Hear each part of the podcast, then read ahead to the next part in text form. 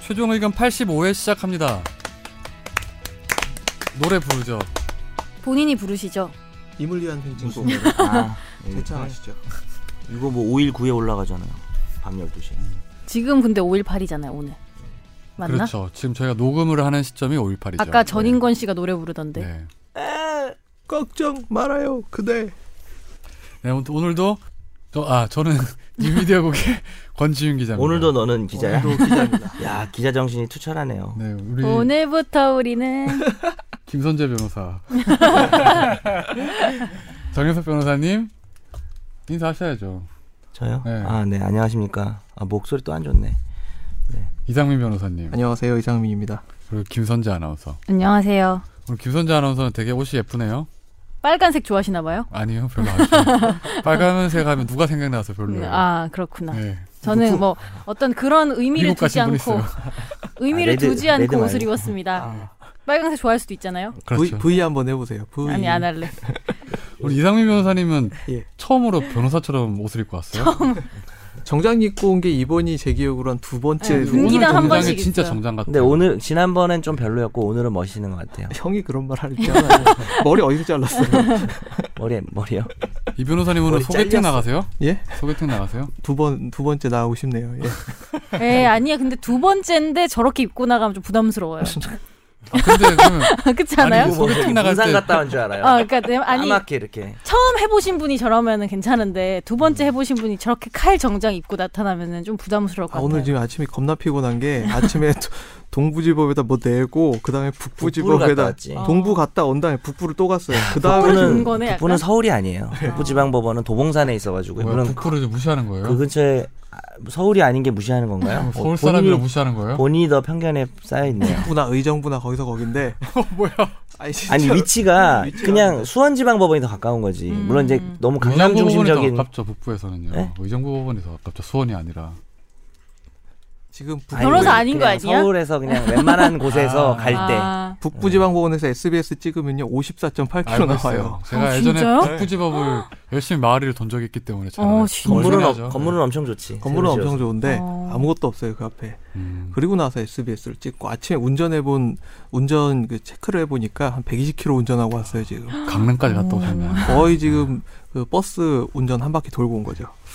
또 오늘 오랜만에 뵌 것 같아요. 다들 뭐 그동안 잘 지내셨던 보고 것 싶었습니다. 같네요. 예. 여러분 저 안 진짜? 보고 싶었겠지만 어, 저 보고 그런 싶었습니다. 눈이야. 그동안 연락도 독심술 없었잖아요. 하냐? 어떻게 내 마음을 알았어?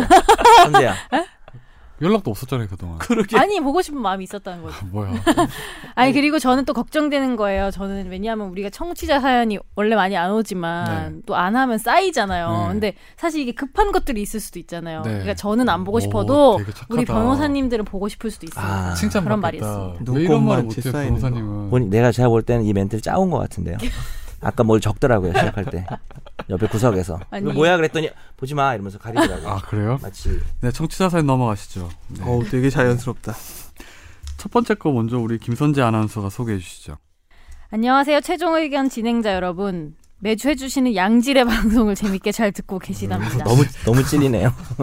저는 얼마 전 수술을 받고 직장엔 병가를 내고 집에서 회복 중인 상태 30대 초반 직장인인데 우연히 알게 돼서 재미로만 듣던 팟캐스트에 사연을 보내게 될 줄은 정말 몰랐습니다. 네. 10년 전 어머니와 이모가 제 명의로 남양주에 토지를 사 놓으셨는데 이때 이모분께서 아는 사람을 통해서 소개받아서 구입을 했던 것으로 알고 있습니다. 그리고 토지를 판매한 업자가 3명인 걸로 알고 있는데 땅을 구입한 후에 확인해 보니까 구입한 이 토지의 주소지가 구입하려고 했던 토지의 주소지와 달라서 구매한 부동산 업자에게 연락을 취했으나 연락이 되지 않았습니다. 이후 경찰에 고소 후 검찰로 이관됐으나 주소지를 계속 옮겨 다녀서 다른 지역 검찰청으로 이관됐다는 우편만 몇 년째 받으며 딱히 진행은 안 되고 그나마 이관됐던 우편도 2년 전쯤부터는 오지 않았는데 문제는 1시간 전쯤 바로 쓰셨어요. 네. 두 사람이 집으로 찾아와서 배를 누르며 어머니를 찾아갔는데 그때 판매업자 3명 중 2명이었던 거예요. 네. 명의자가 이 분으로 돼 있어서 집 주소와 제 전화번호를 알고 찾아왔고 어머니와 대화를 하고 싶다며 전화번호를 알고 싶어 합니다. 그래서 일단 돌려보냈는데 합의를 하고 싶다는 식으로 말을 한 적이 있지만 이미 사기를 당하신 적도 있고 어머니랑 이모가 본인이 대화를 해보든 해당 건에 대한 진행을 하려고 하는데 궁금하신 게 앞으로 진행해야 될 절차엔 무엇이 있는지, 변호사를 선임해서 진행해야 되는지 등에 대해서 알고 싶으시고, 두 번째는 이번처럼 제가 특수한 상황이라 집에 있을 때가 아니면 보통 때는 어머니 혼자 집에 계신데 합의를 종용하겠다며 상대방 거주지에 동의 없이 찾아와도 되는 건지가 궁금합니다. 네. 요즘은 일단 지금 그 부동산 사기를 당하시는데 사기를 친 사람들이 와서 이제 합의를 요구하고 있는데 뭐 합의를 해야 될지 뭐 변호사를 선임해야 될지 뭐 집에 찾아도 되는지 이런 걸 물어보고 있는데 일단 뭐 합의를 위해서 집에 찾아오는 건 음, 이거는 어때요? 그 선생님 변호사 아니십니까? 왜 갑자기 저를 이렇게 갑자기 쳐다보시나요? 그냥 네 생각이 궁금해서요. 예. 합의를 위해서 뭐 집 찾아오는 거 그것까지 막을 수는 없죠. 원천적으로 네. 막기는 어렵지만 집 주소를 알고 있잖아요. 집 계약을 주소를 하면서. 원천적으로 예. 알고 있고 그리고 집 주소를 막 갑자기 막 문 따고 들어오려고 한다든가 이런 거 하면 이제 경찰 불러야죠. 근데 계속 찾아오면요?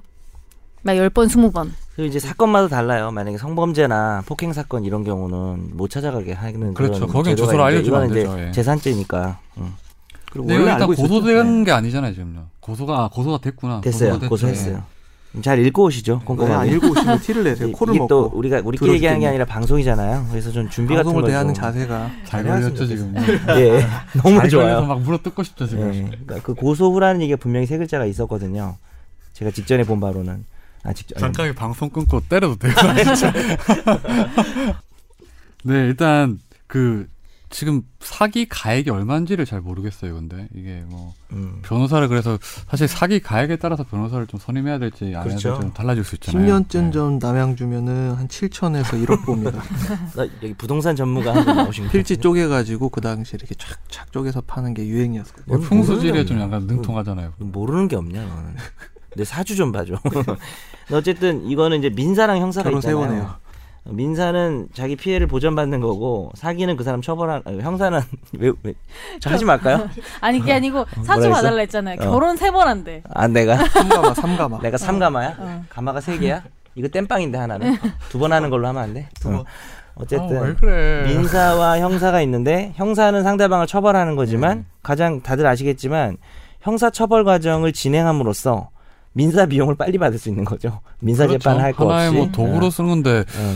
이번 거 같은 경우에는 지금 합의를 해달라고 하니 뭐 아마 이제 피해 복구 정도는 해주지 않을까 뭐 이자까지 쳐줘서 뭐 그거보다는 좀 약하게 나올 아, 것 같긴 그럴까요? 해요. 나중에 보통 내가 그래요. 일을 네. 해야 돼서 갚, 일을 해서 갚을 수 있으니까 이런 소리 하면서 네, 확약서를 쓴다든지. 일단 근데 합의 합의부터 네. 근데- 해달라. 딱 상황을 봐야겠지만 그냥 전체적인 그간의 경험으로는 약간의 손해를 보더라도 합의를 하는 것도 괜- 나쁘진 않아요. 근데 저는 음, 어느 정도는 듣기로는 예전에 몇 번 이렇게 사기를 당했을 때 합의를 상대방이 요구할 때 절대 하지 말아야 될 것도 몇 가지를 음. 경험칙적으로 이렇게 봤는데 어, 어. 분할로 준다는 건 절대 믿지 말고 아 믿으면 네. 안 되죠. 예. 무조건 원가 그대로 이자까지 쳐서 바로 음. 준다고 했을 때 합의를 해줘야 예. 되지 분할로 납부해주겠다 뭐 이런 거는 절대 믿지 말고 음. 그럴 사람이었으면 이미 음, 네. 분할해서 어, 줬겠죠. 그렇죠. 카드 수수료도 뭐 뛴다 그러지 그러면. 네. 네.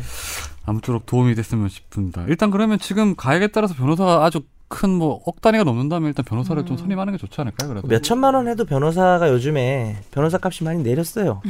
그래서 뭐 네. 한 삼, 사백 정도면 뭐 이런 애 살 수 있습니다. 농담이에요. 예.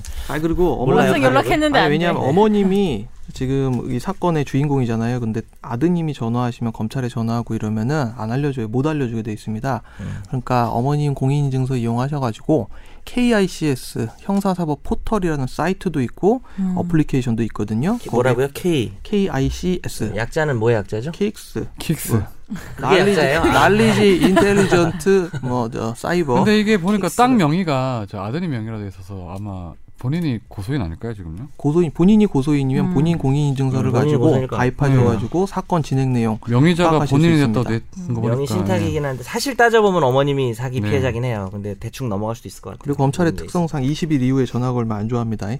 이 월말에 바빠요. 그렇죠. 지금 네 빨리 다음 해야겠네. 오늘. 네 다음 사연 넘어가겠습니다. 안녕하세요. 최종 의견 여러분 언제나 너무 잘 듣고 있습니다. 제가 이번에 질문드릴 상황은 채무에 대한 질문입니다. 몇 년 전 어머니가 지인의 지인에게 2천만 원가량을 빌려줬고 그에 대한 이자를 받기로 했습니다.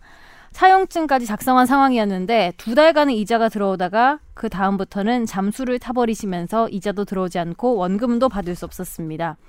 어머니가 혼자서 법원을 다니시면서 판결을 받았고 현재 원금과 이자를 합해서 3,500만 원을 갚으라는 판결을 받았습니다. 하지만 이 사람은 자신의 이름으로 된 모든 재산을 차명으로 돌린 듯하고 찾아갔지만 그 와중에도 자기가 어디에 땅 받을 게 있는데 거기가 시에서 발전 계획을 가지고 있다며 주장을 했고 시청의 확인 결과 그런 계획은 없다는 답을 받았습니다. 그래서 너무 화가 나셨는데 너무 답답한 마음에 받을 수 있는 방법이 없을까 문의드립니다. 이미 소위 말하는 집에 들어가서 딱지도 붙여봤지만 전혀 큰 돈이 되지 않았고요. 부탁드립니다.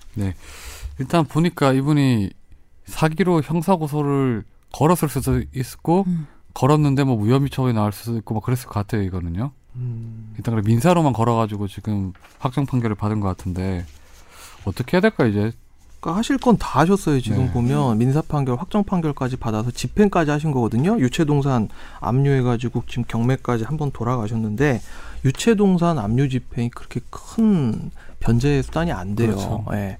그런데 이거는 계속 하셔야 돼요. 끈질기게. 계속 해야지. 지금 뭐 전두환 씨, 뭐 노태우 씨 추징금 계속 받고 있잖아요. 미- 십몇 년째 그거랑 똑같습니다. 근데 이게 어차피 확정 판결로 해서 받으면 이게 채권이 되는 거잖아요. 예, 이게 시, 시효가 15년인가 10년. 그렇죠. 음. 10년마다 판결 시효가 판결, 판결 시효 10년. 아 10년인가요? 음. 10년마다 보통씩 그래서 한 번씩 지금 명령하고 그러죠. 시효 계속 연장. 가야 되겠네요 이분 쪽으로 해서. 그러니까 그렇죠. 참 이게 정말 이 지금 돈 빼돌린 걸로 예상되는 분이 어, 빼돌린 시기로부터 뭐 1년 아니다 이러면 뭐 채- 채권자 취소권 뭐 해서 사회행위 취소 소송 이런 걸 할 수도 있는데 지금 얘기를 보니까 시간이 많이 지나가지고 그렇게 책임 재산을 보전하는 조치를 취하기는 어려운 상황인 것 같거든요. 그렇기 때문에 계속 이분이 집행하셔야 예를 들어 됩니다. 일정 정도 매달마다 수입이 있으면 그 수입에 대해서도 계속 압류할 수 있지 않나요? 예. 압류할 수 있고요. 음. 근데 아마 이런 분은 자기 이름으로 경제활동 안 할 확률이 겁나 높거든요. 다 빼돌려 놨겠구나. 참고로 채권 추심 업체들이 이런 업- 이런 일을 수수료 한 20%에서 30% 정도 받고 하는 거. 그러니까 여- 우리 지나가다 보면 여기 앞에 뭐 떼인 돈 받아들입니다 네. 그런 거 음. 있잖아요. 신용정보 회사들에서 하는 거 그런 일 하는 거예요. 어, 일단 2천만 원에서 지금 1,500만 원을 이자까지 해서 했는데 그리고 뭐 좀 말씀드리자면 결국 채무액이 지금 3,500 이상으로 확정이 됐는데 그거에 대해서 뭐 시의 발전 계획 가지고 있다는 거짓말을 한 부분이 혹시 어, 추가적인 어떤 사기죄가 될 수도 있거든요. 어, 그러니까 변- 채무의 변제에 관해서 변제할 수 있을 것처럼 뭐 거짓말을 한 게 쉽지는 않지만 그걸 이제 형사적으로 문제를 삼으면 좀 압박을 줄 수는 있겠죠. 그 판결이 예를 들어서 뭐 한 1년 전쯤에 뭐 3,500만 원 확정이 됐어요. 그러면 3,500만 원은 1년 전에 됐지만 1년 다시 당시에 또, 선고하고 난 다음에 안 갚았으면 또 이자가 이자가 계속 붙는 거죠. 네, 예, 연15% 음. 붙게 돼 있습니다. 그렇죠. 그럼 앞으로 앱- 이 가액은 계속 늘어나겠네요. 그러면요. 가연 계속 좀 늘어나죠. 연 15%면 좀 부담이 되죠, 사실. 그죠? 근데 뭐 사이버머니 많이 갖고 있다고 해갖고 아무 소용 없잖아요. 내 돈에 내 손에 들어온 10만 원이 그렇죠. 중요하죠. 네. 피해자 입장에선 그렇죠. 너무 화나겠다. 사실 돈보다도 안 갚는 게 너무 괘씸해요. 다 빼돌려 놓고 이렇게. 지인의 지인이면 사실 모르는 사람이거든요. 음. 막 뻔뻔하게 하고 지는 막 벤치 타고 다니고 그러니까. 짜증날 것 같아요. 그렇죠. 다음 사연으로 넘어갈까요? 좀 압축해서 안녕하세요. 최종 의견 애청하고 몇몇 팬들은 애장하고 있는 나름 골수 팬으로 자부하는 오, 청자입니다. 아, 감사합니다. 감사합니다. 이분이 궁금한 게 좀 많아요. 첫째 궁금한 것은 고용 계약서 작성 시 사직 2개월 전에 통보한다라는 조항이 있었는데 근로기준법상에서는 강제 근로는 금지하고 있는 것으로 알고 있습니다. 관행적으로 한 달 전에 통보하는 것으로 알고 있고 피치 못할 사정이 생길 경우가 아니라면 사정이 생겨도 1개월 정도는 계속 근무하려고 합니다. 사직서 제출만 하면 별 문제가 없을지 질문드립니다. 네, 이거 먼저 답을 드릴까요? 이분 요즘에 이제 그거잖아. 본인이 이제 회사를 나- 떠나려고 하는데 뭐 회사에서 이제 사규를 보면 뭐 두 달 전에 통보를 해야 된다는 조작 뭐 조항이 있나 봐요. 그래서 이걸 자기들끼리 이렇게 예. 약정하는 음. 것 같아요. 근데 근로기준법상은 이제 강제 근로는 금지하게 돼 있고 통상 어떻게 해야 되죠? 통상은 뭐 1개월 전 보통 4주나 1개월 정도 여유를 두고 어, 퇴직 사실을 미리 통보를 하고 특히 자진 퇴사의 경우에 통보를 하고 거기에 따른 손해가 있으면은 뭐 배상하는 식의 조항들이 들어가 있는 경우가 많고요. 그거는 뭐 부당한 조항이라고 보이진 않는데 지금 두 달이라고 돼 있거든요. 두 달. 두 달. 근데 두 달 전에 통보를 한다. 강제 근로 좀 애매한 것 같아요. 음. 어, 최근 모 스타트업 자, 크래프트 스타트업에서도 이런 케이스가 유사한 케이스가 하나 있어가지고 지금 페이스북에서 많이 문제가 됐는데 그 사건 생각나네요. 사직서 제출 어, 그 웬만한 저게 없으면 1년 전에 통보해야 된다. 이런 거는 말도 안 되는 조항인데 지금 2개월, 1개월 이런 정도의 어, 사전 통보 조항은 그렇게 부당하다고 보이지는 않거든요. 근데 통상 예를 들어서 이게 사람이 살다 보면 갑자기 일을 그만둬야 될 때가 있을 수가 있잖아요. 예. 아주 가끔이라도 뭐. 예. 근데 그 경우는 한 달 텀도 안 되고 한 4, 5일 뒤에 갑자기 그만둬야 될 일이 생긴다. 음. 급박한 일이 생겨서 집안에 예. 그럴 경우에는 그럼 어떻게 되는 거예요, 이럴 때는요? 그럴 경우에는 서- 아, 그러니까 기본적으로 이 근로계약이 근로기준법과 하- 당사자의 합의 그리고 근로기준법에 의해서 이제 좌우가 되잖아요. 근데 당사자의 합의가 우선하는 부분이 있고 근로기준법상 규정들은 강행 규정이기 때문에 가장 그 베이스에 이제 해당이 되는데 지금 이 1개월 전에 통보하는 거 저는 문제 없다고 생각을 해요. 음. 예. 근데 지금 말씀하신 급박하신 사정 같은 경우에는 다 익스큐즈가 보통 되죠. 근데 만일에 그래도 안 돼서 음. 네. 이래 지켜야 돼 하면 딱히 방법은 없는 거예요, 아, 그러면. 심한 경우에는 옛날에 서울에서 대전으로 이사 갔는데 나더저 음. 2주 뒤에 좀 퇴직하게 해달라 그래가지고 일 그 퇴직 못하고 한 달 동안 계속 다니는 경우도 봤어요. 아, 그래요? 네. 아, 약속이잖아요. 그렇구나. 어. 내가 그만두고 아. 싶다고도 해서 쉽게 그만두지 못하는 방법 이 있어요. 잠수. 그러면 무단 결근. 징계받고 퇴직금도 안 나요, 그러면요. 네. 무단 결근. 네. 다음 질문요? 다음 질문은 얼마 전에 황당한 일이 있어서 질문드립니다. 이방통행 이면도로에서 지인이 운전하는 차와 오토바이가 접촉 사고가 났는데 가보니까 오토바이 운전자가 알고 보니 거의 만취 상태로 음주운전이었던 거예요. 오토바이 운전자도 다쳤는데 보험회사 직원이 왔는데 오토바이 운전자에게 대물에 대해서는 100만 원 면책금을 내면 문제가 되지 않고 해결이 가능하다라고 하더라고요. 그런데 이 문제가 되지 않는다는 게 형사적인 문제 없이 서류 절차를 밟을 수 있다는 뜻인 것 같은데 맞는지 불법은 아닌지 궁금합니다. 우선 답변을 해주시죠. 어떻게 되죠, 이게? 이건 저 보험회사 직원이 헛소리한 것 같은데요. 음, 술 마시고 지금 무- 예. 이 예. 보험회사 직원이라는 분이 어디 보험회사 직원을 말하는 우- 자기 오토바이 보- 우- 운전자를 말하는 거예요? 누굴 말하는 거예요? 그러니까 어느 보험회사 직원인지 잘 안 나와 있는데 예. 저희 쪽 그러니까 사고 난 측인지 아니면 저쪽 사고 낸 측인지 나와 있진 않은데 이거는 어차피 우리 쪽에서 보는 것 같은데. 그러니까 우리 쪽에서 부른 것 같아요. 음. 어차피 술 마시고 운전해가지고 경찰 올 거잖아요. 그러니까 서로 간에 어떤 익스큐즈가 돼가지고 그냥 좋게 좋게 넘어가자 이런 식으로 해결을 하려고 한 모양인데 네. 잘못된 방법인가요? 아주 잘못된 방법이죠. 왜 음. 잘못됐죠? 가장 큰 문제는 이거- 이거 불법인가요? 음, 저- 이 운전자 어차피 지금 보니까 보험도 만기된 상태라고 그러는데 음, 이런 식으로 처리했다가 무보험에. 음. 손해를 볼 수가 있죠. 여튼 뒤에 상황을 보면은 보험은 만기된 상태더라고요. 결국 합의를 해야 한다고 해서 상대방 측에 전화를 하고 차에 손상이 갔지만 알고 봤더니 상대가 또 20대 초반이고 해서 형사 처벌을 원하지 않으셨대요. 이 지인 분께서 아 뚝배기 때리고 싶다 그러다가 상대 측에서 뚝배기는 어디예요? 뭐 머리 아, 너무 표현이 올드한 거 아니에요? 아닙니다. 시전해 최근- 주셨어야 최근 되는데. 표현입니다. 예, 그래요? 예 그래서 여러 가지 금시초문인데. 실랑이를 하던 중에 경찰이 왔는데 보험사 보험사 직원분이 경찰을 부른 거예요. 음. 그래서 경찰은 이 음주운전 조사할 수밖에 없다고 강하게 나오고 오히려 이쪽에서 처벌을 바라지 않아서 뒤로 빼는 이상한 장면이 연출됐는데 여하튼 다 조사를 하고 갔고 알고 봤더니 면허도 취소 상태였고 얼씨구 하셨다고 합니다. 그래서 경찰서로 가셨는데 보험회사 측이 왜 그렇게 사건을 처리했는지 이분도 잘 이해가 안 가시는데 이런 경우 상대방은 어느 정도 처벌을 받게 될 수 있을지 그리고 음주운전은 형사 사건이긴 한데 만약에 피해자 측이 선처를 바란다면 유예 정도로 끝낼 수 있을까요? 위에 안 나오고요. 어느 정도 다쳤는지가 이야기가 안 나와 있어서 처벌 수위를 이렇게 뭐 단정적으로 지인이 어느 정도 이야기- 다쳤는지 그지? 그게 예, 안 나와 뭐 있죠. 차량이 보니까 대물파손만 있는 것 같은데 음, 통상 근데 요즘 음주운전에 무면허까지 하면 무조건 거의 100% 실형이잖아요, 지금요. 음. 뭐 피해자가 또뭐 처벌 불허 의사를 밝히더라도 거의는 실형이 들어요. 아니, 게다가 네. 이거 자동차도 아니고 오토바이를 그, 음, 음, 그죠. 그 유예라는 게 뭐 기소유예를 말씀하시는 거면 음. 기소유예는 절대 안 나오고요. 저 검찰에서 기소유예 되는 경우는 빵이고요. 그리고 집행유예의 가능성은 있겠죠. 있- 있죠. 예, 있, 집행유예는. 겠죠 20대 전과가- 초반이고 뭐 전과가 없고 이렇게 음주를 여러 번 안 했으면. 음. 전과 있을 것 같아. 근데 있으면 있을 아까 가능성이 그러니까 보니까 면허 취소 상태였다고. 예, 보통- 면허 취소에 음주운전에 이렇게 하면 거의 요즘에는 거의 음. 100이면 100 실형이 나오더라고요. 보니까. 음주로 면허 반드시 취소됐던 분이면 뭐 장난 아니겠죠. 네. 그러니까 거의 근데 만취 상태였대요. 그러니까 욱하는 심정에 그냥 그럴 거면 신고해요라고 상대방이 그냥 그럴 거면 신고해요.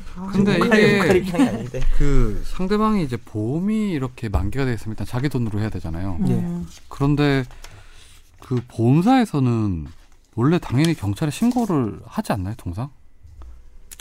그러니까 사람이 안 다쳤는가 보다 하는 생각이 들더라고요. 그래서 그래서 사람이 안 다치더라도 통상 경찰 불러서 다 하지 않나요? 음주운전 상대가 음주, 음주운전을 하거나 막 그랬으면요. 음주운전을 하면 보통 그렇게 얘기를 하는데 그러니까 지금 이 보험회사 직원분이 왜 이렇게 행동을 했는지에 대해서는 이해가 안 돼. 친구인가? 오토바이 운전자랑 보험회사 직원이 아니라 잘못 건 거 아니야? 네. 예, 직원이 음. 베프일. 아닐 수도 있어요. 음, 알겠습니다. 다음 사연으로 우리 아, 맨 마지막 걸로 음. 반가우신 분이네요. 이분은 이름 외워요 제가.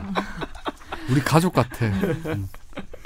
이상민 변호사님 친동생 아니세요? 네, 이제 너 아니야 이상민? 성은 다른데 아무튼 네. 오랜만에 메일을 보내네요. 황- 한국은 황금 연휴 기간이라는데 방송하시겠군요. 너무 늦게 답변드려서 죄송합니다.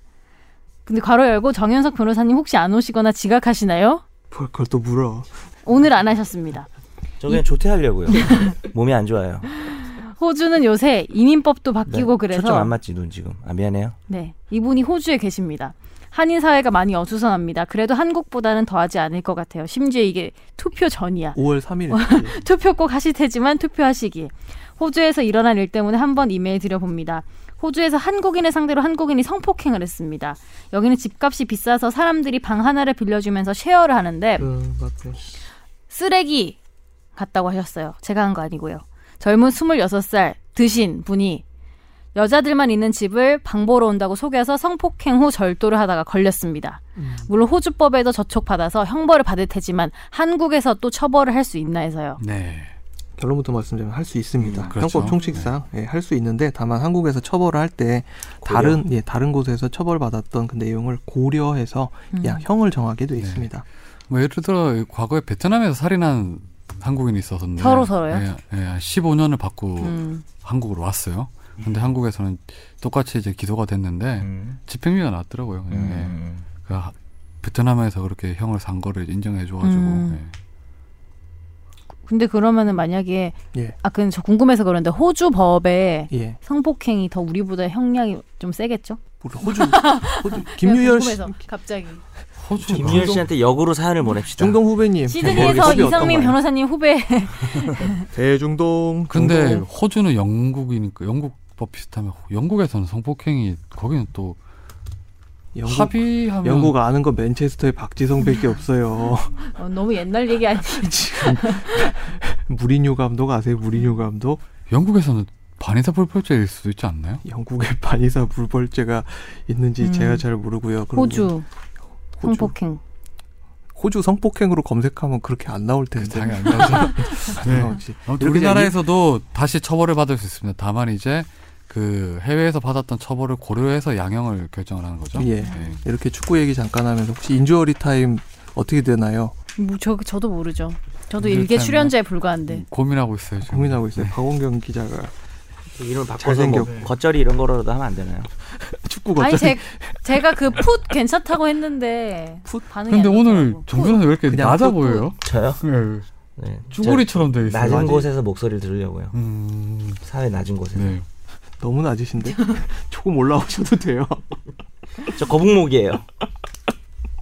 저 건드리면 목 집어넣는다. 오늘 화재 그냥 판결을 무시하는 거죠? 네. 그 얘기는. 네. 정말 무시 잘한다. 오늘 화재 판결은 또 우리 화재 판결의 천재, 화재 판결의 신동, 화재 판결의 대통령인 어, 정혜석 변호사님 정말 사람 비참하게 만든다. 기호 1번입니다. 그 사내 메신저 관련해서 요걸 해주시죠. 예. A 씨는 지난해 7월 예약 시간보다 2시간 일찍 병원을 찾아온 B 씨로부터 지방에 가야 하니 진료를 빨리 받게 해달라는 요구를 받고 진료 순서를 조정했다. 그러니까 병원 내부 메신저로 보낸 거예요. 문제는 B 씨가 같은 해 8월 19일 다시 병원을 찾으면서 불거졌다. 동료 간호사가 그의 목소리를 듣고 사내 메신저로 아 그때 그분이라고 언급하자 A 씨는 알아 그 미친 X라고 대답했다. 이 대화창 우연히 본 B 씨를 B 씨는 A 씨를 이거 우연히 본 거지 이걸. 어, 이거를 어, 떻게 봤을까 대화창을. 아니 뭐 띄어져 있을 수도 있고 컴퓨터에. 근데 이게 보통 이렇게 병원에서는 이쪽 화면인데 음. 뒤로 와서 봤나? 네. 아무튼 이렇게 병원에 사는 메신저로 환자를 흉을 본 거예요. 맞죠? 맞아요. 간호 그 전문가가. 사람이 좀 클레임이 많았던 네. 환자였어요. 그래서 고소를 했는데 결과는 어떻게 됐을까요? 어 문제예요. 기소가 됐는데 어떻게 됐을까요? 나한테 물어요. 내가 음. 가져왔는데. 김실 PD한테 물읍시다. 아, 알려주시죠 그러면요. 우리 변호사님이. 아 그거 선재 아나운서가 알려주시죠. 기사 형태로. 네. 제가 기사 를 들고 있는데요. 그러니까 기사 아. 형태로 알려주시고 판결문에 대해서 얘기를 좀 해보죠 우리가. 네. 일단 검찰은 A 씨 행동이 모욕죄라고 봤어요. 그래서 벌금 30만 원으로 처벌해 달라고 넌 약식 나에게 목욕감을 기소를 했습니다. 줬어. 목욕값을 주었어. 목욕 가운을 줬어. 목욕탕을 주었어. 그만해 임마. 목욕 가운에서 끝내야지. 씨. 뭘또 하지만- 그만해요. 본인이 시작하고서 자기가 시작하고 아, 나 되게 전 제가 억울하다. 생각하는 한계가 있어요. 지금 운전을 120km라고 하는데 지금 뭐? 이에 불복해서 A 씨가 청구한 정식 재판에서 결과는 달라졌습니다. 네. 서울중앙지법 형사 25 단독 박강민 판사는 모욕 혐의로 재판에 넘겨진 서울의 한 대학병원 간호조무사 A 씨에게 무죄를 선고했습니다. 네. 알아 그 알아 그 미친 땡. 그 땡에는 이제 그 여성의 비하 한 글자 들어간 거죠.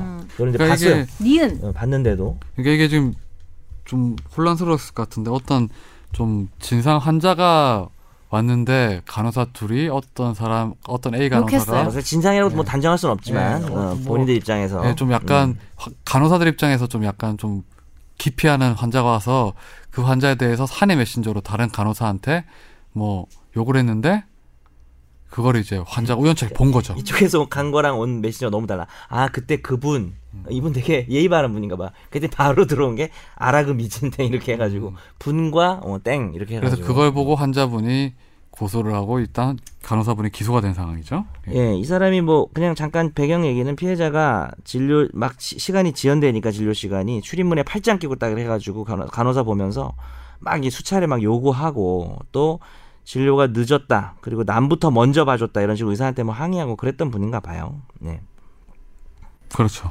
네 그렇다고요.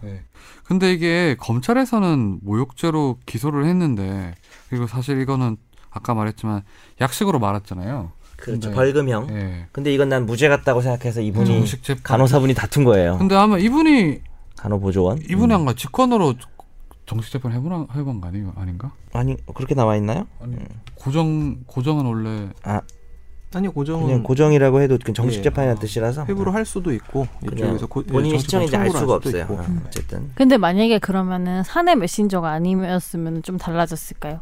사내 메신저에서도 가령 될 수 있죠. 예, 뭐 사실은. 네 사람이 같이 모여 있는 그 메신저 방에서 한세 명만 이렇게 돼. 딱- 우리 우리 카톡방에다가 우리가 뭐 작가님 욕을 한다든지 이렇게 되면 모욕죄가 돼요. 근데 뭐 모욕죄, 명예훼손 이런 게 전제 조건이 공연성이잖아요. 예, 소위 근데 말하는 공연성은 전파 이제 가능성. 우리가 전에도 얘기했지만 2인 이상이면 된다는 건데 그렇죠. 근데 이건 왜 안 된 거죠? 그러니까 심지어는 예전 판결 중에 개인 비밀 채팅을 둘이서 했는데 어, 명예훼손죄나 모욕죄가 된 경우가 있어요. 음. 왜냐하면 전파 가능성이라는 개념 그동안 많이 얘기했잖아요. 그러니까요. 한 명한테만 내가 지금 다 나가고 지훈이한테만 선제 욕을 한 거예요. 그러니까요. 근데 지훈이가 그러니까 지훈이랑 선제 관계를 좀 보는 거죠. 지훈이가 그 얘기가 좀 퍼질 가능성이 조금이라도 있으면 공연성이 있다고 보거든요. 그래서 1대1 채팅도 돼요, 원래. 근데 이 경우는 이 판결문에 자세히는 안 나와 있지만 제가 볼 때는 이, 이, 그, 이게 명예훼손하고 모욕 차이에 대해서 예전에 다룬 적이 있어요. 명예훼손은 야, 걔 두 집 살림한데 걔 전과가 뭐 세 개가 있대. 이런 사실적인 내용이고 본인의 음. 이야기인가? 어, 모욕, 모욕죄는 방금과 같이 그냥 추상적인 경멸의 표현이라고 하는데, 그냥 쌍욕 같은 거죠. 그러니까 평소에 정 변호사님 잘하는 거잖아요. 그러니까. 제가요? 예. 수시로 하는 것. 지금 해줄까? 어쨌든, 명예훼손은 보통 전파 가능성이 크다고 보시면 돼요. 네. 야, 그 사람 이랬대, 저랬대, 이게 될 수 있잖아요. 음. 근데 모욕은 예를 들어서, 어, 그냥 제가 기분 뭐, 나쁜 거? 어, 상민이한테, 야, 권지훈 미친 놈 정도 나가도 되나요? 미친놈이야. 라고 얘기했더니, 지- 상민이가 선지한테 가서, 권지훈이 미친놈이래. 이렇게 얘기할 가능성이 사실 높진 않거든요. 그래서, 모욕죄에서 공연성을 요하는 것 자체를 비판하는 사람들도 있고, 이건 모욕죄이기 때문에 욕한 거니까, 일대일로 남에 대한 욕을 한 거는 음. 모욕죄가 될 가능성이 좀 낮다고 보시면. 그리고 됩니다. 저는 네. 뭔가 제가 법적인 건 잘 모르겠지만 이 아라 그 미친 X가 음. 그러니까 혼자의 리액션으로 들려요. 뭔지 알죠? 아 그냥 평소에 그러니까- 그냥 그러니까 자기 평소에 입버릇처럼? 그냥 예를 들어 입버릇처럼 아 그냥 미친놈 뭐 이런 식으로. 약간 예. 그러니까 이런 느낌으로 했다고 봤을 수도 있을 것 같아요. 채팅이긴 하지만. 그래서 모욕에서도 주의하실 게 차 타고 가다가 싸움 나잖아요. 음. 내려가지고 막 욕하고 이러잖아요. 그럴 때 귀에다 대고 해야 돼요. 그 사, 그러니까 그리고 그 욕을 듣는 사람에게만 하는 건 또 모욕죄가 안 돼요. 사실은. 직접 그렇죠. 뭐 이제 권해드리는 아, 건 그러니까 아니지만. 어. 뒷담화는 뒷담화는 모욕죄가 되지만 앞담화는 안 된다는 그렇죠. 거죠. 근데 이게 그 얘기할 때 그 아. 옆에 그 뭐 아내나 자식들이 듣고 있으면 그것도 모욕죄예요. 조용히 그냥 기성을 목소리를 내야겠네요? 크게 하면 안 돼. 그러니까 아. 집회 현장에서 경찰한테 욕할 때도 사실은 가까이 가서 키스. 가까이서 기회 대고 해야 되지. 크게 욕하면 이제 그러니까 이게 얼마나 이게 얼마나 코미디 같은 얘기예요. 아. 전파 가능성 뭐 이거 얘기하는 것도 거지 같은 얘기고 모욕죄는 없어져 마땅한 죄예요. 예. 그래서 사실 모욕죄 같은 경우에는 이게 존재하는 게 음. 찾아보면 사실 옛날에 귀족들을 보호하기 위해서 만들어진 법이라고 하는 거잖아요. 이제 널 귀족 보호하기 위한 거구나. 갑자기 생긴 게 귀족 같은 그러니까 참고로 지금 얘기를 기자 하나 빼세요. 예, 기적 더 하자면 예, 기자 그 빼시면 딱 맞아요. 모욕죄 모욕죄, 아니에요? 명예훼손, 이거 모욕죄네요. 명예훼손도 죄송합니다. 나 혼자 떠든다. 예, 사실적시 명예훼손하고 허위사실적시 명예훼손 이렇게 나뉘는데 모욕죄하고 사실적시 명예훼손은 없애자는 게 대세입니다. 음. 그렇죠. 예. 이게 계속 오래 전부터 많은 형법학자부터 시작해서 시민단체에서 주장하고 있는 내용이죠. 저는 이제 개인적으로 혐오 어떤 범죄를 담은 사회적 약자에 대한 모욕이나 명예훼손 계속 처벌해야 된다. 아 그렇죠. 그 왜냐면 네. 헤이트 스피치 같은 경우에는 해외에서도 지금 그거는 처벌하고 있잖아요. 예를 그러니까 들면 뭐 없애더라도 그건 남아 있어야 돼요. 네, 뭐 음. 유대인 그게- 학살을 부정하거나 이럴 때는 법으로 처벌을 하잖아요. 어떤 그게 특정 만약 사이트 이런 데 보면- 네. 차별금지법이 제정이 된 다음에 이제 그런 내용이 예. 거기에 포함이 되죠. 음, 그쵸. 근데 모욕죄랑 뭐 이런 것들은 좀 약간 악의적으로 좀 탈 수 있는 것들이 많은 것 같아요. 특히 명예훼손이나 이런 그러니까 것들. 거는 사람이 뭐 예. 고소를 하는 사람이 이게 특히 뭐 고용직자들이나 정부나 뭐 이런 이제 권력층에서 이제 명예훼손을 많이 악용을 하는 측면이 강하죠. 사실 요즘 약자의 어떤 항변 네. 수단이 될 때가 있으니까 근데 가끔은 또 그런 게 생각이 들어요. 뭐 제가 이분을 뭐 두둔하고 이게 아니지만 예를 들면 이런 곳에서 일하면은 이 정말 단어를 네가 얼- 좋아하는 거 아니야? 네. 아니 그게 아니고 얼마나 스트레스 많이 받겠어요. 어떻게 보면 그런 면도 약간은 있죠. 서비스를 제공하는 거잖아. 근데 그래서 자기네들끼리 약간 욕하고 또 이렇게 해서 풀기도 하잖아요. 아, 그 그거 말도 우연히 맞는 것 본 같아요. 거고. 자기들끼리 푸는 수단일 수도 물론 있거든요. 보게 하면 안 됐지만서도 아, 네. 근데 이상민 변호사님하고 좀 전에 얘기했던 그 이걸 형벌 없애야 된다는 것도 사실 그냥 사람들이 오해할 음. 수 있는데 이거 법을 없앤다고 해서 이게 민사상 배상이 사라지는 거 아니에요? 그리고 실제로 이제 근무를 하신 경찰청 뭐 사이버 수사대나 이런 데 가보면은 정말 그 벌금 뭐 10만 원, 20만 원 사건들 이런 모욕 사건들 가지고 와, 엄청나게 수사 인력이 투입이 되거든요. 아, 그래서 맞아요. 딴 일을 못 해요. 딴 일을 못 합니다. 그거 되게 심각한 문제입니다. 댓글로도 많이 문제가 되죠. 댓글에 욕당고 뭐 악플 근데 이 당고 모욕죄가 급격하게 늘었던 게 그 2008년, 2008년 이제 광우병 쇠고기 집회 때 경찰들이 하면서 늘 이명박 정권 엄청 늘었어요. 음. 제가 그때 통계를 한번 내봤었어요. 예. 근데 이게 대부분 이제 모욕죄 판결을 쭉 받아서 보는데 전부 음. 다 피해자 경찰이었어요. 음, 음. 피해자가 네, 그때 이제 경찰 방침이 집회에서 경찰은 욕 욕하면 먹었을 무조건 때는 모욕죄로 해라. 음. 해서 집시법에 모욕죄 같이 걸어가지고 집시법, 그냥 모욕죄, 공무집행방해죄, 상해죄 음. 같이 패키지로 걸립니다. 경쟁. 특히 모욕죄 같은 경우에는 배상 음. 책임도 물으려라 해서 이제 뭐 민사상도 내고 그러죠. 음, 그래서 거기다 네. 추가해가지고 이제 일반교통방해죄 이런 것까지 싹 추가가 되고 그러다 다치면 또 치상죄 거지 같은 일 많이 했어요. 예. 오늘 집중 탐구는 뭐 좀 화제 판결 중에 저희가 좀 심도있게 논의해 볼 만한 것들로 했어요. 음. 먼저 이제 우리 주위에서 많이 일어날 수 있는 일 중에 하나인 업무상 재해 관련해서 한번 네. 김선재 아나운서가 사례를 하나 소개를 해주시죠. 야식 가지고 네. 싸운 사람들 얘기입니다. 유리병 제조 공장 생산 반장으로 근무하던 A 씨는 2014년 야간 근무 도중 야식비 사용 방법을 두고 후배 B 씨와 말다툼을 하다가 두 차례에 걸쳐서 몸싸움을 하게 됐다. 음. 동료들의 만류로 몸싸움을 그만둔 A 씨는 현장을 벗어나려다 기력이 떨어져 쓰러졌고 병원으로 이송됐지만 심장 동맥 경화 등에 의한 급성 심장사로 숨졌다. A 씨의 부인은 업무상 문제로 다투다 사망한 만큼 업무상 재해를 인정해 달라며 공단에 유족 급여 등을 신청했지만 공단은 회사 업무와 관련 없는 개인적 감정으로 인한 다툼으로 숨진 것이라며 신청을 거부하자 이쪽에서 소송을 낸 거예요. 1, 2심은 사적인 화풀이의 일환인 말다툼까지 업무 행위에 포함된다고 볼 수 없다며 원고 패소로 판결을 했는데 대법원 이부는 어떻게 판결했죠? 네.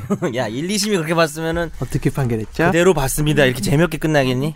일단 상황을 좀 설명하면 이 사람이 반장이에요. 생산팀 반장 돌아가신 분이. 예. 그리고 네, 남자가 막, 예, 어, 싸운 사람이 선배나 상사는 아니었어요. 오히려 후배 직원이고 같은 팀의 후배였죠. 그쵸. 네. 그 후배가 금전관리 총무인데 이렇게 말한 거죠.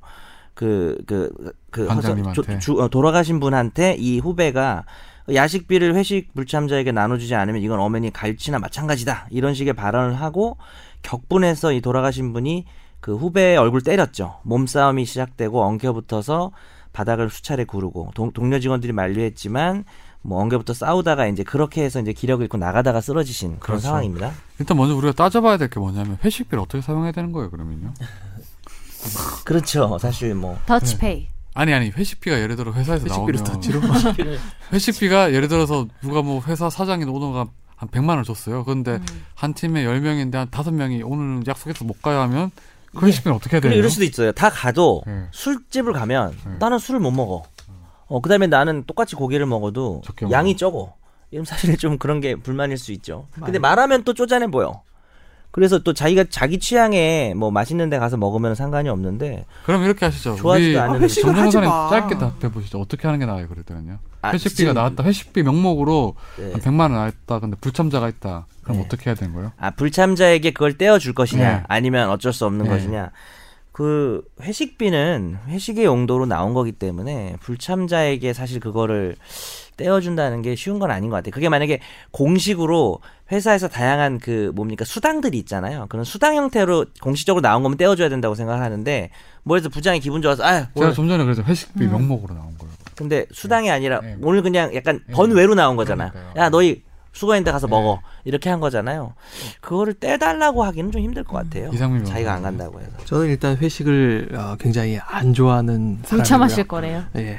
그리고 이제 회식비보다는 이제 그 돈을 차라리 월급을 더 많이 주는 걸 훨씬 선호하는 편입니다. 그러니까 답을 만약에 해야지, 근데 어차피 그 어쨌든. 어. 네 개인 이- 네, 의견을 이 그렇다는 변호사님이 거죠. 팀장이라면 우리 직원이 어떻게 해요? 18명이야. 그 사람들이. 이제. 근데 어디가 팀장인데 집에 가는 애들이 있어. 근데 걔가 집에 애 때문에 어쩔 수 없이 가는 거야. 그러면 그 회식비를 줄 것 같아요 본인은? 그 같이 손 같이 손잡고 택시 타고 가지 않을까요? 뭔, 뭔 무슨 소리야 얘. 아, 왜 무슨 저는 가정적인 사람이니까요.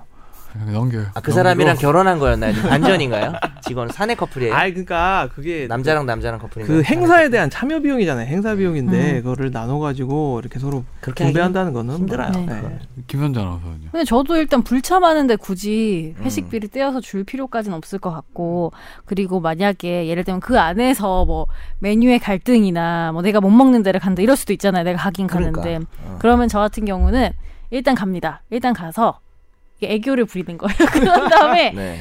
어 선배님 저는 뭐 예를 들면 뭐 무슨 생선 벌써- 못 먹는데 벌써 들어주기 싫은데. 네. 그래? 저를 위해서 이거 하나만 시켜주시면 안 음. 되나요? 이렇게 아. 나가서 먹어요. 그래서 낚시해서 와. 뭐 아니 이런. 그래서 어, 하나만 음. 시켜주시면 감사하겠습니다 이렇게 그냥 아, 얘기할 후배로서의 것 같아요. 어떤 그런 애교 있게. 네. 귀여움으로 승부한다. 근데 이게 사실 저희들은 이런 걸 아, 네, 평가 없이 회식비 저 선제 어떻게 할 건지 그렇게 그냥 무시할 정도인가요? 네. 전혀 안 귀여워요? 어떻게 그렇게 아니 제가 귀여웠어요. 그렇게 하면 안 시켜줄 거예요 너무해 나 그럼 안 가 회식 그럼 좋죠. 돈이 더 많이 남으니까. 아, 네. 근데 이게 사실 막 변호사님들이나 뭐 저나 김선재 아나운서는 잘 모르겠지만 친구들한테 물어보니까 이런 일이 좀 있다고 하더라고요. 저희는 회식비라는 게 따로 없는데 음. 야식비 일반 회사는 야식비라는 게 있다고 하더라고요. 아, 어. 네. 음, 근데 야식비가 있는데 이런 사례가 있대요. 그러니까 야식 때 안 먹는 사람 요즘 있잖아요. 야근을 하면서도 예. 그냥 밤에는 안 먹는다. 일부러 10시에 안 살찔까봐 안 먹는다. 찍는 사람들. 근데 왜 야식비를 자기한테 안 주냐는 후배가 있었대요. 음. 아, 근데 그 야식비가 결제 형태로만 주는 건가 뭐 영수증을 줘야 처리가 그렇죠. 되겠지. 그렇겠지. 그건 조금 억울하긴 그 하겠다. 뭐 예를 들어 어떤 통장에 야식비 형태로 들어온대요. 그러니까 그러면 그건 야식비로만 쓰는 게 많은데 왜- 아. 들어오면 되잖아요. 그건 들어오면 되는데요. 노동조합에서 이렇게 저 취업 규칙을 예, 개정을 해야죠. 음, 왜냐면은 협의를 제가 해가지고. 알기로는 우리 회사도 월급 이렇게 들어올 때 이름에 뭐 교통비 이런 거 어. 있잖아요 그렇죠. 명목이 그렇게- 세금 처리하려고. 어, 음 그렇게 있잖아요 그러니까 교통비 근데- 뭐 누가 뭐 저 주유비라고 해가지고 명목상 이렇게 음. 20만 원씩 지급을 하고 이러지만 쓰 그러니까 그런 식으로 들어오면 어디 쓰는지 상관없는데 네. 그분은 왜 불문인 거, 불만인 거지? 그러니까 영수증을 꼭 증빙을 해야 돼서 아니 그런 그러니까 건가요? 그 목적은 회사 그 회사 팀 그 부나 부에서 공용 카드가 있구나 아, 야식비 그렇지. 형태로 아, 자기 지급을 한 개인이 건데 아니고. 왜 이거를 야식비 명목 명목 외 용도로 아. 사용하려 하느냐. 그 사장님한테 저 건의를 개- 하십시오. 개인별로. 그럴 수는 있겠네요. 근데 그렇게 요구하는 사람이 정말 한 100명에서 한 명씩 있대요 보면. 그 많진 않을 것 너무 같긴 화가 해요. 난대요. 근데 자기는. 그게 이제 참다 참다 네. 좀 성격이 되게 그런 거 다 얘기할 사람이 하는 거지 불만들은 더 많을 거예요. 아니 근데 그런 그런 불만들은. 불만은 아니고 야식을 다 먹는데 혼자 안 먹는다. 아, 안 먹는 사람이 그러니까 다이어트 아니 하나보지. 혼 예, 좀 이- 소수라고 무시하는 그럼 거예요. 야식을 시킨 다음에 이렇게 띄워줘. 제가 싸갖고 집에다 갖고 가게 해요. 그러니까 아니 아니면 그렇게 하면 되잖아. 야식을 시키면서 예를 들면 봉다리 과자 하나 가져갈 수 있게. 어, 꼭 봉다리여야 되나? 아니 예를 들면 그러니까 포장은 고급진 치킨을 거 포장할 먹고 수 없으니까 제 생각엔 안 먹으면은 음료수 어 페트병 하나 이렇게 포장해서 갖다 주면 되지. 그러니까 보통 그렇게 시켜 시켜 뭐. 주죠. 그렇죠. 네. 오늘 분명한 건 오늘 법적인 해결이 거의 안 나온 게 없는 거 같아요. 이제 아무튼 네. 이거는 그 얘기해 보는 이제 거니까. 그 1, 2심에서는 이랬어요. 이제 그 야식비로 다 회식비로 다툰 문제가 기본적으로 네. 업무상 음. 업무 연장선상을 볼 수도 없고 어. 이제 그 싸움 행위 자체가 이제 업무와 업무의 연장이 아니다 이렇게 어. 판단한 거잖아요. 예. 왜냐하면 이제 산재보험법에 근로자의 고의나 자행이 범죄행위 또 그런 원인으로 발생한 부상은 업무상 재해가 아니다 뭐 이런 판단도 있었던 거고요 그죠 그래서 업무행위가 아니다 이렇게 본 것이죠 음. 근데 대법원은 왜 업무행위로 봤을까요 저도 이거 사실 이걸 보면서 사실 나름 좀 획기적인 예, 판결인 것뭐 나름 같아요 되게 전향적인 판결을 아, 네, 생각. 전향적인 판결이고요 말다툼을 벌이게 된 근본 원인이 회사로부터 분배된 야식비의 구체적 사용 방법에 관한 것이다 이것은 회사 업무 처리 방식과 관련된 다툼이다라는 점. 오히려 그 후배 직원이 망인에 돌아가신 분에게 먼저 어, 당신 갈취한 거 아니야 이렇게 공격적인 발언을 했다. 그래서 어, 그런 과정에서 이렇게 나온 것이기 때문에 또 둘 사이에 사적인 원한 관계 싸움이었으면 이게 업무상 재해가 아니에요. 근데 싸움의 원인이 공적인 거라는 거죠. 그래서 재해가 인정된 나름 전향적인 판결이에요. 정말. 네, 네. 이게 보면 이 싸움 행위라는 게 일어나게 된 근본 원인이라는 게 야, 회사에서 주는 회식비의 어떤 사용 방법을 두고 그렇죠. 일어난 거니까 업무의 한 행위로 볼 수 있다고 본 그렇죠. 거잖아요. 그러니까 러프하게 생각하셔가지고 그냥 일 때문에 그렇지. 싸움 났다라고 그러니까 생각하시면 돼요. SBS에서도 권 기자랑 선재 아나운서랑 최종 의견 방송 시간이나 이런 음. 거 가지고 싸우다가 선재 아나운서가 한테 때려가지고 코피가 났다. 나도 네. 신청해야겠다. 이거 산재예요, 산재. 아니 뭐, 보, 예. 선재가 아, 산재를 제가 신청. 선재 산재. 제가 맞았다는 줄 알았어. 좋았어. 아, 좋았어. 이상민이 선재 산재 쟤들이 많이에요. 이상민들이. 왕방빵 왕방빵 왕방빵 왕방빵. 홍아 홍아 홍아 홍아 홍아 홍아. 우리 이런 거 잘해. 네. 근데 뭐 이- 이번은 요- 핵심은 결국 아까 이상민 변호사님 말씀하셨듯이 업무 관련된 일로 싸우다가 뭐 피해를 입었다면 그렇죠. 산재로 볼 수 있다는 거죠. 싸움 싸우지 행위 맙시다. 자체는 나쁜 거겠지 뭐 개인적인 음, 다툼으로 맞아요. 볼 수 있겠지만 사실 그리고 이 싸움이 범죄는 맞거든요. 네. 범죄는 사실 산재랑 거리가 좀 멀어요. 그렇죠. 근데 우리 판결이 또 뭐라고 했냐면 그 범죄가 상해의 정말 아주 직접적인 원인이 된 경우만 산재가 아닌 것이고 여기는 범죄도 그냥 개입이 돼 있지만 결국은 전체적으로 업무 처리다. 예를 들어서 그럼 뭐 회사 일 때문에 싸우다가 누가 누구를 죽었, 죽였어요. 회사 그- 일로 싸우다가 예. 그러면 그 피해자 같은 경우에는 산재로 볼 수 있는 거죠. 그 조금 애매한 건 있는 것 같아요. 그러니까 음. 회사 업무 때문에 직접적 살인을 한 걸 예시로 딱 들으셨잖아요. 네. 딱 제일 좋은 예인데 여기는 싸움을 통해서 뭐 그 과정에서 뭐 기력이 쇠하고 뭐 이렇게 몸다 몸 그것도 몸싸움에서 죽은 것인데 그거는 개인의 행위가 상당히 강화된 거죠. 싸우다가 칼로 직접 급소를 찔러서 죽였다라고 하면 그거는 산재가 아닐 수도 있을 것 같아요. 제 네. 그러면 생각에는. 예를 들면 여기서도 음. 막 때렸는데 바로 그 자리에서 그걸 맞고 쓰러져서 막 이러면은 안 될 수도 있는 거예요. 여기서 네, 그거랑 비슷하지 않아요? 이 상황이. 그러니까 예를 드신 게 어떤 점이 차이점인 그 거죠? 그러니까 아, 아니에요. 그러니까 굳이 그러니까 예- 예를 다른 예를 아니에요. 들자면 싸우다가 한쪽 근로자가 아예 살해의 의도를 가지고 고의적으로 살인을 했다면은 그건 판결이 나와봐야 알 것 같아요. 그건 그래요? 산재가 저는 음. 안 될 수도 있다고 봐요. 아 이게 업무 관련된 일이라고 하더라도 그럴 수가 있는 업무 거예요. 관련됐지만 그건 저는 죽일것까지 범죄 행위가 직접적 원인이라고 보는 음. 거죠. 이 그러면 그런 판결에 피해자 의하면. 같은 경우에는 그러면 재해를 인정 못 받으면 어떻게 되는 거예요? 죄를 그럼 그렇게 되면 좀 문제가 심각하긴 하죠. 그건 그건 살인자 개인의 범죄 행위로 평가받아서 음. 그 근로자가 불리해질 가능성도 저는 있다고 봐요. 근데 군대 내에서 예를 들어 누군가에게 타살을 당했어요. 예. 뭐 다른 동료한테 네, 네. 그러면 그 사람 같은 경우 는 그러면 국가배상. 공무상 재해로 안 돼요? 국가배상이 될 수는 국가배상이 되는 문제하고 조금 다른 것 아 그렇죠. 같아요. 그래 그거는 공무상 재해가 안 될 수도 있는 군대 거예요? 내에서 어떤 그러니까 그거는 공무 수행 중인 공무상제하고 조금 개념이 다른 부분도 있고 군대 내에서 뭐 어떻게 보면은 상급자가 하급자에 대해서 어떤 그런 가해 가해 어떤 걸 하다가 일어난 일이면은 가능성이 있지만 그 동료들끼리? 사적인 업무에서 근로 관계에서 업무 가지고 싸움은 났지만 그 만약에 정말 개인의 어떤 일탈 행동이 강화되면 그러니까 이게 개인의 일탈 행동으로서의 성격이 강하면 산재에서 멀어진다고 보시면 돼요. 그러니까 저도 산재가 안 된다고 근데 뭐 말씀 단정은 공상 재해든 못하지만 산재든 공간도 중요하잖아요. 어디서 일어나는지 공간도요. 공간도 중요하죠. 네. 아니 그러니까 그런 모든 요소를 고려하는데 이 케이스만 놓고 지금 딱 그 건지훈 기자 같은 얘가 참 생각해 보기 아주 좋은 예인데 이 케이스를 놓고 비교를 정말 했을 칼로 때. 푹 찔러가지고 살해를 한 케이스를 갖다 놨을 때 이 케이스만 믿고 반드시 산재가 된다고 단정 못할 거라는 거죠. 제 얘기는 좀 왜냐하면 여기 보면 범죄 행위가 직접적 원인이 되면 산재가 아니라 그랬거든요. 근데 이 경우는 범죄 행위는 부수된 거다라고 본 거예요. 이 판결은. 근데 상자랑 공무상 재해랑 좀 약간 달라요? 어차피 두 개 공무원이냐 아니냐의 차이잖아요. 업무 관련성이 있다는 건 똑같은데 그 공무의 범위와 그 그 그 뭡니까 근로- 업무의 네. 근로의 범위가 다르기 때문에 평가가 달라질 수 있다는 거죠. 군대는 아예 거기서 몸이 묶여 있는 거잖아요. 네. 그 사람이 그러니까 그 모든 행위들이 다 공무로 평가될 가능성이 있기 때문에 결과적으로 차이가 있을 수 있다는 거죠. 알겠습니다. 오늘 집중 탐구는 여기서 마무리하고요. 그러시죠. 네. 마무리로 우리 이상민 변호사님 음, 갑자기 노래 한 곡 하시죠.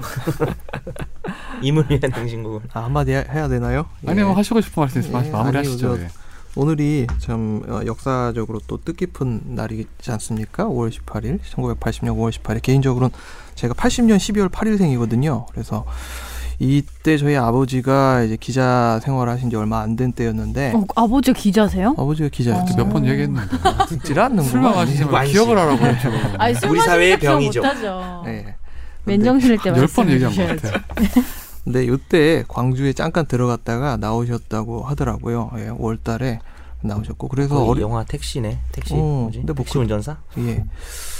이때 당시에 어떤 언론의 환경, 에, 전남 매일신문인가요? 그때 자, 5월 20일에 글을 쓰신 게 있어요. 전남 매일신문 기자분들이 나는 사람들이 개처럼 끌려가서 죽는 걸 보았다. 우리는 그런데 그거를 신문에 단 한 줄도 싣지 못했다. 그래서 부끄러운 마음에 어, 붓을 접는다. 이런 식의 글을 쓰신 적이 있는데 어, 지난 어, 30년, 35년, 37년, 40년 가까이 지나오는 동안 많은 시간이 흘러서 지금까지 우리가 이렇게 아, 이야기할 수 있는 것들도 자유롭게 이야기할 수 있는 시대로 변모해 온 것 같습니다. 앞으로 30년, 40년 후에는 정말 더 아름다운 세상이 됐으면 좋겠고요. 어, 30년 전에, 37년 전에 있었던 그 광주에서 있었던 슬픈 일을 모두 다 잊지 말고 기억을 해주셨으면 좋겠습니다. 네. 아, 오늘 우리가 이렇게 또 민주적으로 이야기를 할 수 있고 이런 것들이 전부 다 민주화 항쟁 덕분이죠. 예. 음. 맞습니다. 오늘 최종 의견은 여기서 마무리하겠습니다. 안녕히 계십시오. 안녕히 계세요.